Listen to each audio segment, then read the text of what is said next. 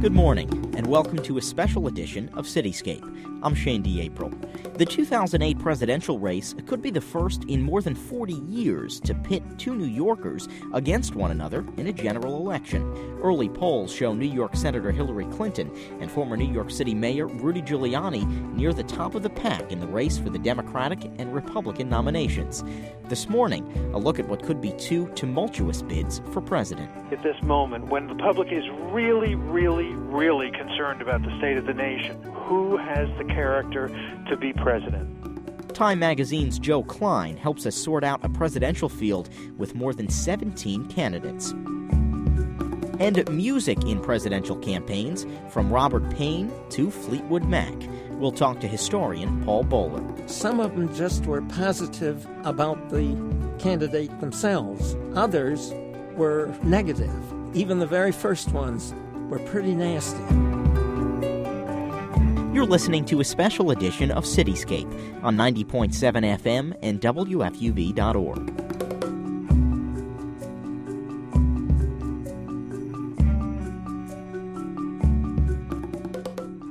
New York has been a historical stepping stone to higher office. Three New York governors have made it to the White House: Grover Cleveland, Teddy Roosevelt, and F D R, who won his final term in nineteen forty-four by defeating another New York governor, Thomas Dewey. The only New York City mayor to give a presidential race a real try was DeWitt Clinton in eighteen twelve. As the Federalist nominee for president that year, he lost in a landslide to James Madison. Another notable failure is that of New York Senator William Seward in eighteen sixty. Widely presumed the frontrunner for the presidency, he was considered a shoo-in for the Republican nomination. That was until the surge of a little-known politician from Illinois. In Congress for less than two years, Abraham Lincoln gained a reputation as a great orator, and in the process won the nomination. Modern times have seen far fewer presidential candidates from New York until the two thousand eight race. Hillary Clinton and Rudy Giuliani are already running. Former Governor Pataki is considering a run, and Mayor Bloomberg is even being encouraged. But most eyes are on Senator Hillary Clinton, and as she embarks on her historic run, she has more than just a popular orator from Illinois to contend with. W F U V's Dan Rafter has a look at her campaign. As Senator Clinton moves forward with her campaign for the White House, she needs to win over voter support in key primary states like Iowa and New Hampshire. The senator paid a visit to Iowa just a few weeks ago, where she talked about issues ranging from the war in Iraq to education to health care. The crowd, a large number of them women, greeted the senator with wild enthusiasm. I believe that I have a lifetime of experiences, as well as qualifications from all the work that I've done that make me particularly well prepared to take office in January two thousand nine. Jim Demers, a Democratic activist in New Hampshire, says Clinton and her team began making preparations for a presidential run a long time ago. I would say that the foundation has been laid for at least a year or two, and that she's in very good shape to bring it up another notch now. Demers says the Clinton campaign has been emailing New Hampshire voters for several years. The senator has also maintained friendships with many activists responsible for her husband's successful White House runs in nineteen ninety-two and ninety-six. But none of that guarantees Clinton an easy New Hampshire win. Senator Barack Obama visited the state in early December, and Demers says the Illinois Democrat energized the crowds like no other candidate has for quite some time. Demers says Obama is already proving to be a serious challenger to Clinton. For a lot of people, they were thinking that there was Senator Clinton and then the rest of the pack, and we would see the campaign go on through the summer, and then somebody might break out of that pack.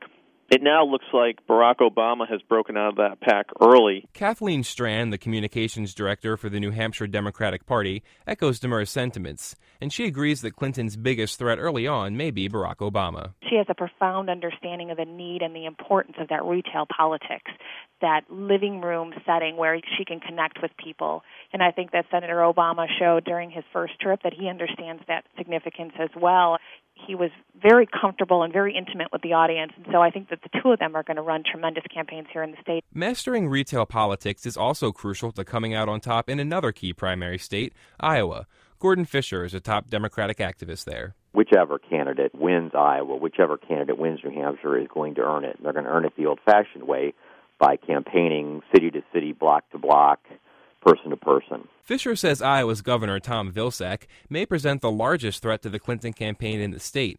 Vilsack is also seeking the Democratic nomination, and Fisher says he wouldn't be surprised if the governor emerged victorious in the caucus. Fisher says another problem Clinton may face in Iowa is, ironically, her near celebrity status. If there are sixty news cameras or sixty reporters surrounding her as she's trying to work the room at a union hall or trying to walk around the tables at a coffee house, it's going to make it very difficult for her to have that one-on-one contact with uh, potential Iowa caucus goers that she needs. Fisher doesn't think any Democratic candidate, including Clinton, has an easy campaign ahead. For the Democratic Party, it's an embarrassment of riches. We've got several top-tier, high-quality candidates. Since she declared her candidacy, voter opinion in Iowa and New Hampshire seems to have turned in favor of Clinton. A late December poll found Senator Clinton finishing fourth in Iowa, but a February fifth poll found her on top, leading John Edwards by over fifteen points. The same poll found Clinton twenty points ahead of Barack Obama in New Hampshire. I'm Dan Rafter, W F U V News. Senator Clinton could be the first woman in history to be nominated by a major party for president, something she hasn't shied away from on the campaign trail. Now, I know there are people who either say or wonder, would we ever elect a woman president? And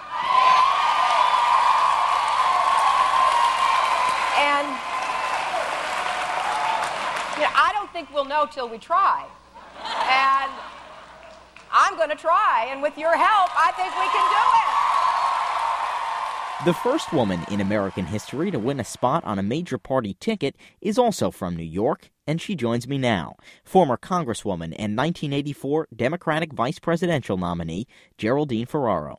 Welcome to Cityscape. Thank you. It's been twenty-two years now since you became the first female nominated on a major party ticket. Uh, what's changed for women in American politics since then uh, that's made it maybe easier to be on the national stage uh, than it was for you at the time? Well, I think for one thing, we have many, many more women in, um, in positions of leadership in this country that certainly did not exist in nineteen eighty-four when I got the nomination, and certainly didn't exist in nineteen seventy-eight when I was first elected to Congress. Um, when I was in, uh, when I left to run for uh, vice president, uh, there were approximately, I think, maybe twenty-six women in the House, and uh, there was one woman in the United States Senate. That was Nancy Kassenbaum, who had been elected in nineteen seventy-eight, Republican. Um, now there are sixteen women in the Senate. There are women governors, a good number of women governors. There are close to ninety women in the United States House of Representatives. Uh, we have a woman who is Speaker of the House. When you look back at the nineteen eighty-four campaign, uh, the media scrutiny that came with being this first for women in politics, is that something you were prepared for? No. No, I was a three-term member of Congress. Uh, my, you know, to get a, a, an article in the New York Times, you had to come from Oklahoma. Yeah, I mean, just I was I never had anything. The Times, they never bothered to even call us. I was a you know new member of Congress from Queens, but no, I wasn't ready for the scrutiny, and I wasn't ready. I wasn't ready to deal with with uh, with national and international media. I mean, I I when I was questioned on something, I would, with my sense of humor, which is very much Queens and very much New York, which I'm very proud of.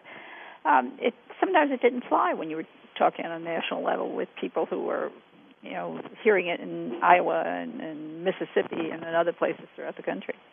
Do you think gender is still a major issue for American voters, or will voters evaluate Senator Clinton based on her qualifications, whether or not they think she'll be a good candidate? Yeah, I think they're ready. They're ready for a very good candidate, and I don't think gender is an issue. Let me put it to you that way. I really don't think that gender is, is any longer an issue, and I do think that they're ready for this particular woman, Hillary Clinton. Uh, have you spoken to the senator since she announced her run? Yes. Uh, did she ask you for any advice, or did you give her any advice? No, and, and my discussions with, with uh, the senator are private, but, but let me just suggest to you this, that she doesn't need my advice. The one bit of advice that I would give to her challengers is, you know, don't underestimate her.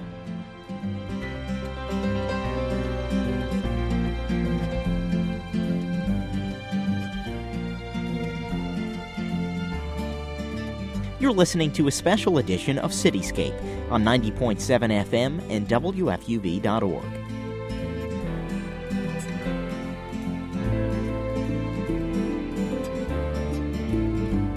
He was mayor of one of the largest cities in the world, and he gained national acclaim during one of America's greatest tragedies. But Rudy Giuliani has some work to do if he wants to win the Republican nomination for president. Terrorism can't stop us. American democracy is much stronger than a vicious, cowardly terrorist, and we're going to overcome this. This is the Rudy Giuliani most Americans know, the reassuring face of a grieving city and nation on nine eleven. And for many Republican primary voters, it's likely the only Rudy Giuliani they know. For the last five years, Giuliani hasn't had to look far for adoration from Republicans and Democrats alike. But now that he's a declared presidential candidate, critics aren't hard to find. When you look at his position on gay rights as well as abortion on demand, Uh, he's more of a Democrat than he is a Republican. Reverend Rick Scarborough is the founder and president of Vision America, a Texas-based group of Christian conservatives. He says Giuliani's positions on abortion and gay rights should all but disqualify him for the Republican nomination, and he's not alone. Giuliani's team is well aware of the negatives and is setting out to convince skeptical conservatives that he's actually one of them. Steve Malanga, a senior fellow at the conservative think tank the Manhattan Institute, says it's not a hard sell. If you look at Giuliani's record in governing New York City, he governed New York City using conservative principles, the way he approached crime, uh, welfare reform. During his two terms as mayor, Giuliani aggressively cut the city's welfare rolls. He made enemies of civil libertarians who sued the administration more than twenty times, and he challenged the liberal orthodoxy that dominated New York City government. Filmmaker Kevin Keating, a longtime Giuliani critic, documents the former mayor's political clashes in the film Giuliani Time. Undoing the New Deal. That's really the thesis of the film. Is he, he came in and, and destroyed the legacy of LaGuardia come Roosevelt and replaced it with the Manhattan Institute program of hard Reaganite, uh, anti-liberal uh, state. Keating reflects the sentiment of many Giuliani critics of the time, who warned his policies would lead to skyrocketing crime and homelessness. Fred Siegel is author of the book The Prince of the City, Giuliani, New York, and the Genius of American Life. He says Giuliani's push for welfare reform is just one of many examples where the former mayor fought the liberal establishment toward a conservative goal. With the conflicts he had, he, was, he inherited a failed city, which was bankrupt, crime-ridden, and being written off by much of the country. For most Americans, insofar as they look at this, his taking on these special interests was a very good thing. Giuliani linked his social welfare reforms with a strong stance on law and order. He enacted tough policing policies, and although they led to constant confrontations with the city's black leaders, crime dropped by historic margins. Political reporter Andrew Kurtzman has covered Giuliani since before his first campaign for mayor and is author of the book Rudy Giuliani, Emperor of the City. Kurtzman says most of Giuliani's record isn't likely to hurt him in a Republican primary. If they want to point out that he had hardball police tactics or that he wouldn't succumb to racial arsonists, I think that could only do him some good running in a Republican primary. But even if Giuliani fails to bring skeptical conservatives to his corner, Kurtzman says his status as nine eleven hero may alone be enough to win Giuliani a primary. Both in New York City when he battled crime and in America uh, on nine eleven, he became Uh, something above a politician. He became someone who could protect your personal security. And when a public figure has that distinction, that's really powerful. And I think that can outweigh a lot of negatives. On the campaign trail, it's a mix for Giuliani. At a recent event in New Hampshire, the former mayor gave a speech full of references to nine eleven, but he also touted his record as mayor, which he characterized as one of common-sense conservatism. Giuliani says for the G O P to win in two thousand eight, unity needs to be the focus.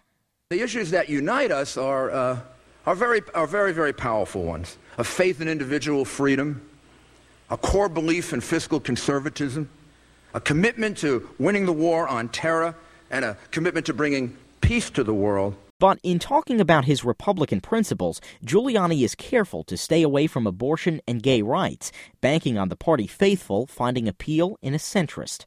While Giuliani may struggle with primary voters in Iowa and South Carolina, the push by less conservative states like California and New Jersey to move up their primaries could give Giuliani some early momentum. It's something he'll likely need to have any chance of going from former mayor of one of the most liberal cities in the nation to the Republican nominee. nominee for president. The former mayor is in California this weekend, and among the items on his agenda is a meeting with Governor Arnold Schwarzenegger, the man leading the push to move up the date of the California presidential primary. With me now to analyze a race that seems like it's already in full swing is Time Magazine's Joe Klein. He's the best-selling author of Politics Lost, his latest book, and Mary Dixon. She currently heads the nonprofit Right to Play, and she's a former deputy press secretary for former Vice President Al Gore. For the better part of the last three years, Joe Klein, the conventional wisdom has been if Senator Clinton wants the Democratic nomination in oh eight, it's essentially hers, and no one can really stop her. Uh, has that changed? Well, it's, it, it has in common with most conventional wisdom that it's absolutely ridiculous. I mean, this thing hasn't started yet. We haven't had an election. People haven't voted. We don't know how Hillary Clinton's going to perform on the stump, and I have grave doubts about her, you know, kind of presidential skills. Uh, Mary, what do you think of that? And, and can Hillary Clinton overcome the questions about her electability? Um, I think there is a possibility to that, but we won't know for at least a whole year on that. Um, but I think the race has begun, and I think there is a little more hope for um, Senator Clinton, especially after um, the polls that have come out today and after her first time on the stump. So I think some of the people who would be voting for her in the primaries have seen her on the stump, and she's getting relatively positive um, poll numbers right now in New Hampshire and Iowa. Uh, talking about uh, message, uh, how do you assess, both of you, uh, what Senator Clinton is presenting to voters uh, and the media uh, since she announced? Uh, I, I was recently on her website, and, and I noticed that she doesn't even have a, an issues page, something that sort of gives voters specifics about where she stands on Iraq or, or other domestic issues. Uh, so what, Joe Klein, is she telling voters? Not enough yet, but it's just the beginning. And, uh, you know, I think that one of the great advantages that she brings into this is that she knows stuff. She really um, has deep experience with the issues. She ha- I've been particularly impressed by the effort she's put in, into learning national security issues, which is not an area of specialty for Democrats in the past. It's been one of the biggest problems the Democratic Party has. But she really knows military stuff now, and, and that's very important. And, um, you know, as for the gender question, I think that her knowledge on important issues, uh, especially at this moment when the public is really, really, really concerned about the state of the nation, I think that that's going to be far more important in the end than either race or gender as an issue. Who has the character to be president?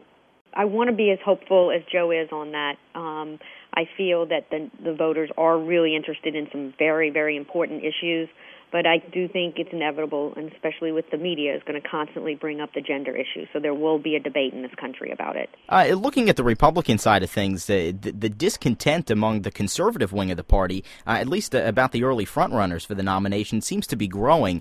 Uh, and, uh, Joe, that can't be a good sign for former Mayor Rudy Giuliani.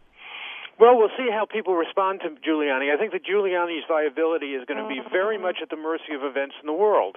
I mean, if things really go haywire in the next year in Iraq, and if, God forbid, we have a uh, another terrorist event here, um, you know, Giuliani's going to seem a lot more plausible. People, you know, re- Republicans, especially movement conservatives, may be willing to over, overlook his, um, you know, his kind of heterodox views on social issues. Um, I was just at this conservative summit that uh, that the uh, the new uh, the National Review, uh, the famous conservative magazine, held, and I got to say, you're right. I mean, the conservatives are not very pleased with their choices right now. But I think the Republican Party, the conservatives in the Republican Party must be scared right now because they don't really have a really great choice um, because their their top polling nominees, potential nominees, are um, a little more conservative on social issues for them. Uh, the early polls, uh, I, I know you, both of you uh, agree that they don't mean much, but they do suggest that uh, we could possibly see a general election where uh, the, the nominees of both major parties uh, are from New York. Uh, did either one of you think that the country would uh, stomach that? No. don't think the country would. I don't think it's going to happen. Right. I think it would be really hard for the country to handle that. Um, but I think there is a possibility it could happen. All right. Well, while it's probably far too early for predictions, I'm going to ask you both anyway. Uh, first to Mary, will either Senator Clinton or former Mayor Giuliani win their party's nomination? Yeah, I do. And, and I feel Senator Clinton has a really good chance for winning her nomination. And I'm not as um, po- as positive about Giuliani. I think he's going to have a really tough race with McCain. We haven't talked about him today.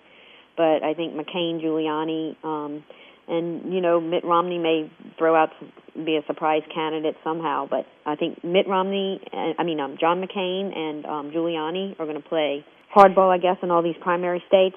And um, I think Senator Clinton's going to prove herself as a um, really good candidate.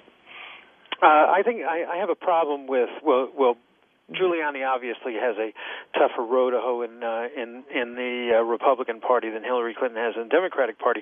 But there is one big problem that's almost subconscious that uh, that Hillary's going to be facing in the Democratic Party, and that is this: in nine, in two thousand eight. When people vote, we will have had people named Clinton or Bush as President of the United States for twenty consecutive years. That is unprecedented in American history. And I think that people are going to be asking themselves, maybe not consciously, but certainly subconsciously, do we really want to trade our most precious office back and forth and back and forth between these two prohibitively weird families? I think that's a very good question. I'm just hoping as voters we can be a little more conscious about our votes. All right. Well, Joe Klein and Mary Dixon, thank you both so much.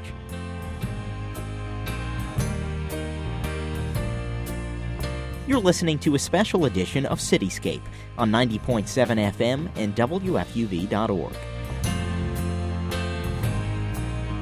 In two thousand four, it was Democrat Howard Dean who vaulted the Internet into prominence as a political campaign tool. W F U V's Scott Detrow has a look at the role it's already playing in the race to two thousand eight. Running for the presidency is a profound decision. I announced today that I'm forming a presidential exploratory committee. Today I file the necessary papers to become candidate. The kickoff to a presidential campaign used to be an event. Candidates would stand on a stage surrounded by balloons and bunting to declare they were headed to the White House. These days, though, more and more presidential hopefuls are starting their run with understated videos on their campaign websites. Hi, everyone. And from the looks Welcome of things, that's just the beginning. Web- Hillary Clinton followed up her announcement with a series of web chats. Barack Obama has a biographical video on his site, and John Edwards' webpage is filled with all sorts of messages from the candidate. Joan McCurder is a blogger with the political website Daily Coast. She posts under the screen name M C Joan. She says Howard Dean's two thousand four campaign was the breakthrough for the net as a political tool, especially as a fundraising machine. It's only, though, been in the last, I'd say, year and a half, it, it really started to solidify in this last cycle, where candidates particularly recognized that they could use the Internet and use political blogs to help not only garner support, raise money, but also shape their message. And when candidates post messages on their website, they get to control the message. A voter gets to watch the entire video without any filtering or commentary from the mainstream media. And just as importantly, the candidate doesn't have to pay money for airtime. But as appealing as this sounds, Professor Richard Davis of Brigham Young University says campaign websites didn't sway many voters in past elections. He says most of the people who visit a candidate's site have already made up their minds. You have to understand the limits of this technology. It is a medium that requires a user to take action, to go to a website, to get subscribed to an email list. And the vast majority of voters will not do that. And yet they're the people who you actually have to reach. Still, Davis says that won't stop presidential wannabes from going all out on the net, especially when it comes to raising money and organizing voters. We're going to see more innovation. I think we're going to see more podcasting. We're going to see uh, more interaction between bloggers and candidates. We're going to see more of a targeting through emails.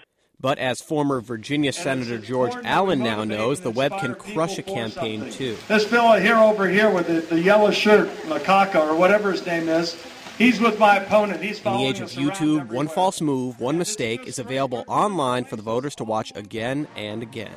Pockets round, my first angel, And as Hillary Clinton found out last month when a clip of her off-key rendition of the national anthem became a YouTube favorite, the oh eight candidates are already in the online microscope. So roll up an office chair, click online, and get ready to watch the two thousand eight presidential campaign unfold from the comfort of your desk, because it's a guarantee that the internet is going to play a major role. I'm Scott Detrow, W F U V News. As the internet takes on a new and increasingly influential role in American politics, another vehicle of political communication remains on the decline, the campaign song. With me is Paul Boller. He's professor of history emeritus at Texas Christian University, and he's the author of several books on American history, including presidential campaigns from George Washington to George W. Bush. Thanks so much for joining me. My pleasure. Uh, what are you uh, talking about, looking at some of the early uh, campaign songs, presidential campaign songs, the lyrics uh, particularly? What do they say about the tone of, uh, of some of these early campaigns? And some of them were obviously very influential uh, in these elections. Well, with Thomas Jefferson in eighteen hundred, you had a song, Jefferson and Liberty. But it took a little while before songs became important. In fact, I think it wasn't until eighteen forty, that famous log cabin hides, uh, hard cider campaign, that songs then took over and, be, and played an essential part in the campaign. Harrison log cabin and hard cider, with Harrison our country's won, though treachery can divide her. Thy will be done with Harrison log cabin and hard cider. Is there a, an, an election that, that that maybe we can point to during this time period where uh, a particularly effective campaign song a, a, really helped vault a candidate to the presidency? I would say that the songs that the Whigs used in eighteen forty, I think that played an important part in the victory. Uh, all these anti uh, Van Buren songs. Oh, who has heard the great commotion, motion, motion, all the country through? It is the ball a-rolling on for Tippecanoe and Tyler, too, for Tippecanoe and Tyler, too. And with them will beat little Van, Van, Van is a used-up Van, and with them will beat little Van. I think that, that probably songs played more, uh, had more influence in that particular campaign than any others. But I can think of a couple good songs in the twentieth century that, that made some difference. Uh, in nineteen fifty-two, I Like Ike. You know, it was perfect. I like Ike. I'll shout it over a mic or a phone or from the highest steeple. Yes, I like Ike, and Ike is easy to like. Stands alone, the choice of we the people. I've got to tell you about one amusing uh, song that came out of uh, Jimmy Carter's campaign in nineteen seventy-six. You know, he's a very religious man, very well behaved and so on, and some people thought he was just a little too goody-goody. So when Playboy uh, offered to interview him, he thought he would do the interview and show that he's a regular guy, too. So when they got to sex, he said, well, you know, I, I don't condemn people, you know, who stray from the path. Uh, I lust in my heart sometimes. And the reporters turned that into a song. I lust in my heart, you know. It's very funny. I assume he didn't use that out on the campaign trail, though. That's No, I don't think so. I don't know what he really thought. I'm sure he regretted what he said afterward. Looking at the last few campaigns, uh, candidates, they don't have songs written for them anymore. They sort of turn to popular music or something that they think uh, their audience can identify with. Uh, I think Bill Clinton in nineteen ninety-two is a good example. Uh, that very optimistic uh, appeal to the baby boomer generation with uh, uh, Fleetwood Mac. Well, uh, of course, he comes from the sixties generation, you know, and it'd be the kind of music that he'd be familiar with. And in a sense, it, it does... did reflect him.